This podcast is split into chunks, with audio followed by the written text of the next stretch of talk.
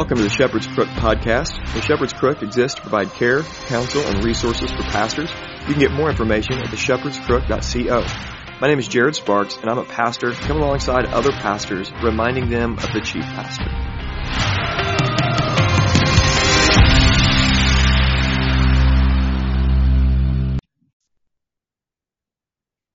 Welcome to the Shepherd's Crook podcast.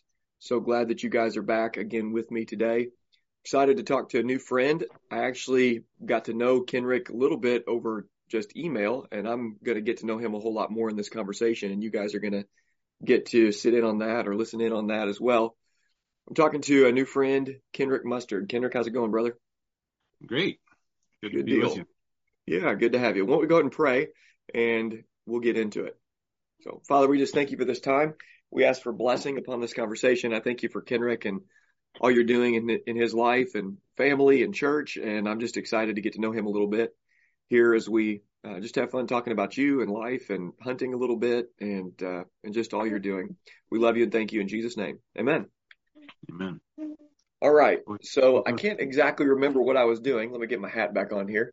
Can't exactly remember what I was doing, but I got an email from you about I don't know four months ago now, three months ago, and you were sitting in a deer blind and it was so encouraging because you you know you had said that you were hunting as a, a young man and as a child, but hadn't for years, and I'd been listening to stuff that I had been putting out there on on you know getting out and and getting into deer blind or getting in the woods and getting hunting again, and uh, and you started. So I, I that just you know started a email back and forth, and here we are. But I would love to just get to know a little bit about you. So Kenrick, why don't you just go ahead and bring me up to speed and everybody listening in just tell us a little bit about yourself and your family, and then what what you do. Okay, I'm uh, Kenrick Mustard. I've been married for 13 years. We have six children. We homeschool. Um, my wife stays home, and uh, I work just a stone's throw from the house. I've got a little wood shop. I build furniture as a subcontractor for an Amish furniture company. So I've been working for them for over 20 years now and uh, that's what we do. Phenomenal. Well, man, that's great. You get to stay close to home, and you know, with that beard, you kind of just could fit. If you just get the hat, you could fit right in with those Amish guys. Yeah, I had a hat one time. I don't know where it's at now. so, so you know that that's a to get. We have Amish made um, cabinets in our home, and you know they're they're well known for their craftsmanship. And so, mm. how did you get connected with them? And I mean, have you always been a furniture? I mean, is that what you grew up doing, or did you, you know, pick up that trade? How did you get into that? Um, yeah, my my dad's transitioned from dairy farming into to rustic furniture when I was in high school. Okay. So I was working with him, and my parents are are part of the Plain Church, Plain Brethren, and so okay. they would go back and forth with the Amish a little bit. The Amish would kind of accept them, and so the Amish were looking to hire somebody, and so they hired a friend of mine and then he hired me and and I started working for him that way. Okay. So and, and been doing that ever since then. Yeah. yeah. Okay. Very cool. Now we were just talking before we hit record. You're a part of a German Baptist church. Is that correct? Uh, I grew up in the old German Baptist brother. Old German, old German Baptist Brethren. So, what are the distinctives then of that denomination or that uh, uh, of that church? Um, it would be similar to a Mennonite. Uh, um, see it's changed since I've you know I left a number of years ago. But uh, you know, growing up, we weren't allowed to have radios or tape players or anything like that. You know, there were we had vehicles, but they're mm-hmm. supposed to be solid colors. And, um, you know, they had a uniform. You're supposed to wear you know broad full pants and okay three piece suit on Sundays and. And uh, the women wear head coverings and, and a certain style of dress. Okay. Gotcha. So so now what what uh, church are you part of now? You said you were an elder. What uh, what church are you at now? It's a a Baptist church. Okay. Very cool. So when you were younger, you weren't listening to you know not that podcasts were around or anything, but but now a whole new world of technology opened up to you, and so you you bumped into the podcast. Do you remember how you ended up landing on on this show? No, I don't. I've I tried to remember, but um I I don't you know I, I listen to Cross Politic and uh, okay Michael Foster. It's good yeah. to be a man. Yeah. So I think there was a connection there. Okay. Maybe. Yeah. Yeah, I've had, I've had those guys on. I've had Foster on several times and Toby Sumpter on and, uh, Gabe as well. Uh, I've never had Chocolate Knox on, so at some point I'll have to have him on. But, uh, well, I, have always wondered if the, you know, because I do the ministry stuff, ministry side of things, and that's the majority of the bulk of the, the content of the show. But then I've got this hunting stuff that I've been doing for fun. And my thought process has been I want to talk about things that I enjoy. And if people also enjoy it or are encouraged by it, then that's great. If not, I, I mean, I just enjoy talking about hunting. So I started talking about it. And, and uh, your email was so encouraged, encouraging, Kenrick, because sometimes I feel like well, maybe that's just a waste of time having that side of what I do. But your email, I thought this is so encouraging. So would you just tell me kind of what you laid out in that email about how you got back into, uh, you know, being out there in the woods again? And I think it could be an encouragement to people who are listening. Sure. Yeah, I was, um, you know, I we lived on a farm when I was little, and my dad hunted, and my dad grew up hunting, and so I was always, you know, we always grew up with the stories. But uh, we moved off the farm when I was five, and he started working on other farms, dairy farms and stuff, and they would make him a deal like, if you'll milk, we'll give you deer. And so we always had venison, but he didn't go hunting anymore. Okay. And so it's kind of been around, and uh, you know, it's been in the back of my mind. My father-in-law has kind of encouraged me to to get into it a little bit, and uh, I traded around and ended up with a hunting rifle a few years ago and took it out and played with it a little bit. But uh, I was watching my boys in the last year or two with their BB guns and just their enthusiasm for for that. And as I said to them, it's like, you guys like to, to actually hunt? Mm-hmm. Yeah. so I'm like, oh, let's let's check into it. And uh, bumped into a guy at church, another elder, and and was talking to him about it. He's like, well, I teach a hunter safety. Oh He's wow. Like, get you in. And it's like, and, and the 100 safety classes have been so full, it's been hard to get in. Okay. And I told him, it's like, I tried to sign up, but it looks like it's full. He's like, well, just come anyway and, and tell them I sent you. And so we, we showed up and they're like, do you have the paperwork? I'm like, well, here's our 100, you know, we took the online class and here's our certificates from that. Uh-huh. But, uh, uh, Glenn just told us to say that Glenn said we could come. And they're like, oh, well, if Glenn said you could come, then you can come. Oh. So it's, it's all about who you know, right? Yeah. So me and the, the three oldest boys did that one Saturday and, and passed. That was in September. Okay. And then, uh, Lauren, I got my one year olds climbing up on the table. Oh, nice. And, uh, so then we went and talked to my uncle who has some land and, and he was able to, and was very excited for us to, to participate in that. Mm-hmm. And, uh, and, uh, so yeah, through your podcast, kind of putting that in my mind again, bringing it up. I'm just like, you know, really should do that. You know, you saying that, you know, get your sons out and go hunting. Yeah, like, absolutely. That was instrumental in, in putting that thought in my mind. Well, that's good. So now you're on the backside of this season. Was the season overall, I mean, a success? Is this something you're going to continue to do next year? You're going to be back out there? Oh yeah, yep. I I was telling the boys last week. It's like I know it's just March, but I'm already excited about hunting season. That's awesome. Me too. And up there, the deer, I guess, are ginormous. We've got pretty good sized deer here, but I know the further north you go, there's some pretty big deer. So you're up there in Michigan. You said you're on the western side of Michigan? Yep. Yep, just eight miles from Lake Michigan. Okay, gotcha. You know, there was a, I talked to a guy that was up there a while back, and and there was a famous deer that there's controversy about. It's the Mitch Mitch Rompola buck, and I don't know if you've heard about that story. Have you heard about I, that? I looked it up after you guys talked about it. Okay, you heard, yeah, you heard us talking about it. I don't know if that guy's close to you, uh, uh Adam Adam Ray. Are, are you you guys in proximity? He's uh, be about an hour and a half away from me. Okay, gotcha. Gotcha. But yeah, there's uh, I know some big deer up there, so that's that's pretty cool area. So now, are you going to branch out a little bit? Or Are you going to keep it with with just deer, or are you going to get into some other hunting as well? Oh, we're we're talking about it. Um, we'd like to do some small game hunting and maybe some turkey hunting someday. That is awesome. Very that's very cool. Okay, so let's switch gears a little bit. You're also an elder at your church. So how long have you been an, an elder there at the church? Uh, I think two years. Okay, so how's that going? And before we hear how it's going, what was the process like for you? Was it a pretty um, simple process to become an elder there, or was it a difficult process? What was that like for you? It, it was surprisingly simple. I, Okay. uh, they, I was a deacon uh, for a year, and then the elders said, you know, we would like you to be an elder because of what you've been doing and your giftings and and what they saw in me. So Okay. they they wanted me asked asked me to consider it. Said, well, I'm happy to continue as a deacon if if you'd like.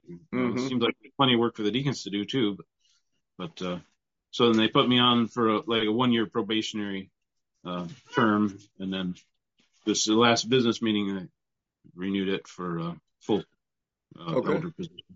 Okay. So you guys do, uh, is it almost like, uh, so after that probationary period, do you do term limits? So after however many years you can stay on or rotate off or anything like that? Not really. I mean, I'm not exactly sure because that's in some of the some of the uh, paperwork, but Okay. I don't think any of the elders have rotated off, and not in the time I've been there, and we've been there for several years now, six years. Okay. So I'm curious with your children being being in proximity to you with your work being close to home, how does that work for family life? Are they involved? Are your sons involved in your work as well? And are you guys planning on providing a really a trade or almost an apprenticeship for them? How- How's that work with you guys? You said you had six kids. I, I love would love to hear how you're working with your sons and what your plans are, or are they planning on kind of forging their own way? Or are you helping them, you know, just build something to where when they're 18, 20 years old, they've already got, you know, the skills to to provide? Yeah. Um, you know, we've been thinking about that, talking about that kind of all along. Um, I want the boys to be able to know how to do what I do. Mhm. And so they, they work with me some. Um, you know, my oldest is 12, so he'll probably work with me more this summer. Um, and, you know, we have a hobby farm, so they dabble in that stuff too. Um, and, uh, I also, in the summertime, I also have a small mowing business. And Oh, okay. I told, told my wife, it's like, I just want to keep that going enough that if the boys really want to take that over when they get to be 16, 17, 18, they can take that and, and just run with it. Yeah. That's, that's a pretty productive business when, if you want to grow it. And there's a lot of guys around that do that. Oh yeah, absolutely. I, I worked when I, Jordan and I got married. I was working for a guy, a friend of mine, and he's made a life and career out of mowing yards and doing some other landscaping stuff. And there's really good money Mhm. in that. You know, when I was younger, I was in high school mowing yards. I, I mowed at one time 14 yards. I had, it was one summer and I had this little zero turn my dad had bought and I drove that thing all around town. So I had my CD player in my, in my ears and I Mhm. had my zero turn and I had it to where I was driving with my knees. So I was steer, you know, you know, your zero turns, you have your hands right here. It was a little Dixon. I don't know if you ever seen these little Dixon, blue Dixon mowers. It was one of the kind of an, an early residential, uh, you know, zero turn mower. And I drove that thing for miles all across town, anywhere I could go. And there I was listening to MXPX on my phone or some sort of, you know, Christian music and Uh-huh. mowing, mowing yards. But it, it can be, I mean, it, it can be quite luc- lucrative and, and especially if you can get some kind of winter gig as well. It's those winter months. If you, if you hammer, you know, mowing hard for six or seven months out of the year and then get something a little bit supplemental in the wintertime, guys do really well. Mhm. Yeah. Uh, Okay, so everybody's right there. Are you? Is your hope that your your children stay close? Are, are they connected to the church? I'm, I'm, obviously, they're connected to the church. Is your hope that they just stay stay close and hopefully find, you know, people to marry within the church? Is I guess that's kind of everybody's desire. But is that the the hope for you guys as well? Yeah, that is that is our hope. Um, our our church is is a lot of older folks. There's not many young families, and so that's you know something that's kind of a somewhat of a concern, not not too big of a concern at this point. So we're cultivating fellowship with other you know fam- like-minded families that go to different churches Yeah. to to have relationships there for the children. But um, yeah, yeah, our, our desire is that our children would, would stay stay in the area and stay close, and we can build something here as a family. Yeah, that's very cool.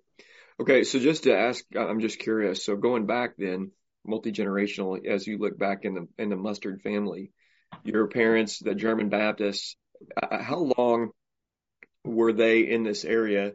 And you know, you left the church there. Was that uh, was that a difficult decision to to leave that family tradition there for you? Was that was that a hard thing for you to do? Well, it wasn't. It's not like we have generations there. My parents joined uh, that church when I was 14. Okay. Uh, uh, so I, my parents, uh, I, uh, yeah, they they kind of were on their own journey. You know, when I was little, we were United Methodists. Oh, really? Okay. Yeah, and so and so they, my dad, but my dad's grandparents were Quakers, and so he wanted to explore that, and that's kind of what got him uh, researching the Anabaptist groups and and uh, why we ended up in a couple different brethren churches because they were local. Okay. And so, but uh, leaving that went, I know was a surprise to a lot of people that it, it, went as smooth as it did. My dad asked me because he was a minister.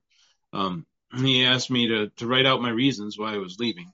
Mm-hmm. And well, with much trepidation, I, I kind of wrote, wrote that out and it, he really surprised me because he was really proud of that. And he, he'd show it to people. He's like, this is why, you know, the concerns my son has with, you know, our church, what are we going to do about it? You know, hmm. and so wow. it, it didn't break fellowship in the family at all. Yeah.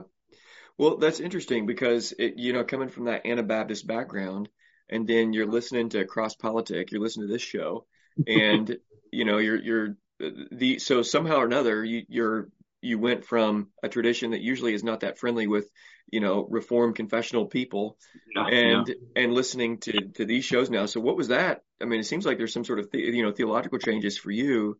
Did that coincide with leaving the church there? No, I mean, because that church didn't have a defined theology. They defined Okay. practice. You know, that's what they emphasize. Okay. Everybody, and they want everybody to live the same way. Gotcha. But there's a big, uh, a broad umbrella as far as doctrine. Hmm. And so you you'll have pastor uh, ministers that are very reformed in their periology. Mhm. And my dad, before we joined there, you know, he was listening to John MacArthur on the radio, and you know, Oh, so. I, and that was part of our homeschool curriculum. And then I discovered uh, D. Martyn Lloyd Jones Oh man, this this is great. and read through uh, his series, Great Doctrines of the Bible. And that Yeah. was instrumental in shaping my theology.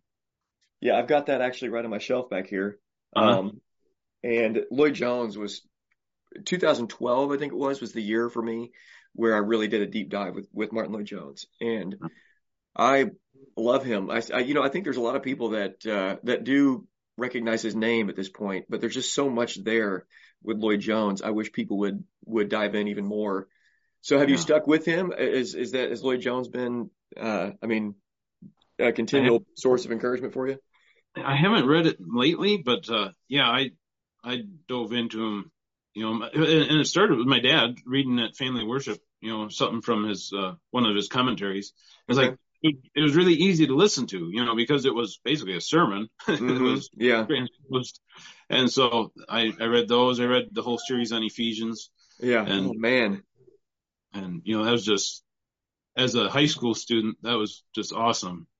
So, man, okay. So, where did you get your Ephesians series? Because uh, so it's right here for those that are watching or listening. I'm holding up a, a copy of this. Baker has the rights to this, and and these can only be printed in the UK.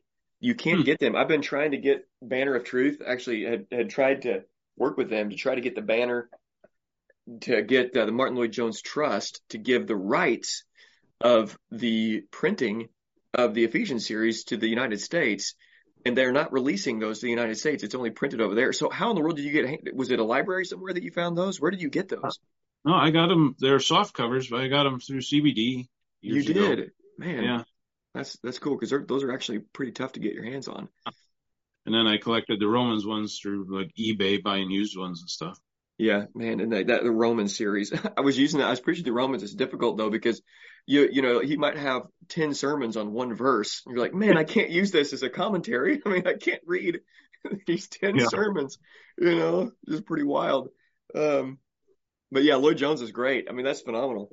Um, so you've stayed Baptist, but you're listening to uh, Presbyterians. I'm Baptist as well.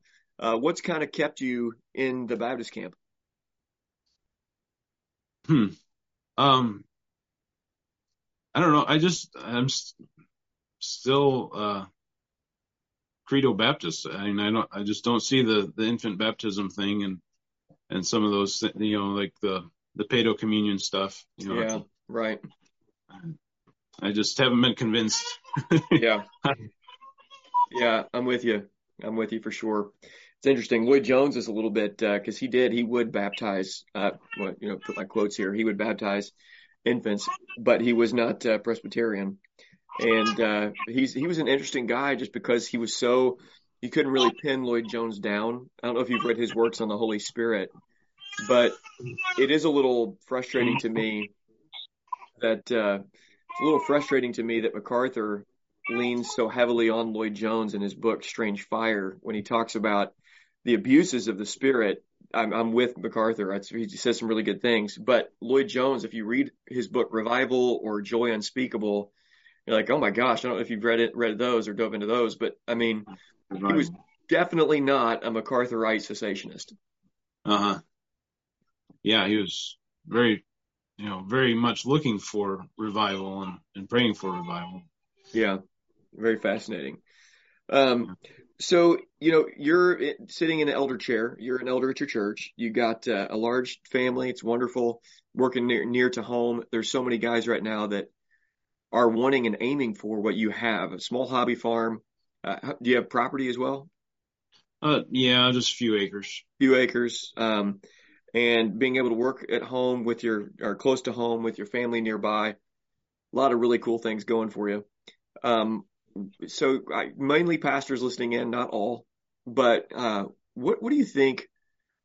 If you could just say something to pastors to encourage them, what what do you think pastors need to hear um, by way of encouragement, and and what would you have to say just to just as a word of encouragement to us? Boy, that's that's a good question. I'm putting um, you on the I'm putting you on the spot, brother. yeah. Oh, just uh, stand on the word. You know, don't be ashamed of of the truth of God's word. And uh, I think you'll be surprised at the the people that that rally to that and mm. support you. You know, there's there's hungry sheep out there that that want to hear the word and and will support you know the the preaching of the the truth of God's word. Mm. Man, brother, that's a good word. Well, we're coming up on 30 minutes, so I'm going to throw it back to you and ask you a question. And since you've listened to the show, you probably know what's coming. But um, Kenrick Mustard, I just want to hear, man, what? So, what is it? You love Jesus. Uh, why do you love Jesus? Oh, because of the great mercy that He's shown to me. He loved me first. Mm. Amen. That's uh, exactly what I was hoping for, and that's what Matt Williams said the other day. He's like, "Because he first loved me," and yeah. and uh, oh, there you go. How to build a tent. Were you able? Did you get to listen to that show? Yeah, I did. Oh, that's cool. That's really cool. I, I appreciate him a lot. He's he's a good dude, and it was long overdue having him on the show. But yeah. uh, anyways, everybody, guys, thanks so much for listening and watching. And uh, Kenrick, I appreciate you, brother. Thanks so much for coming on the show. Thank you.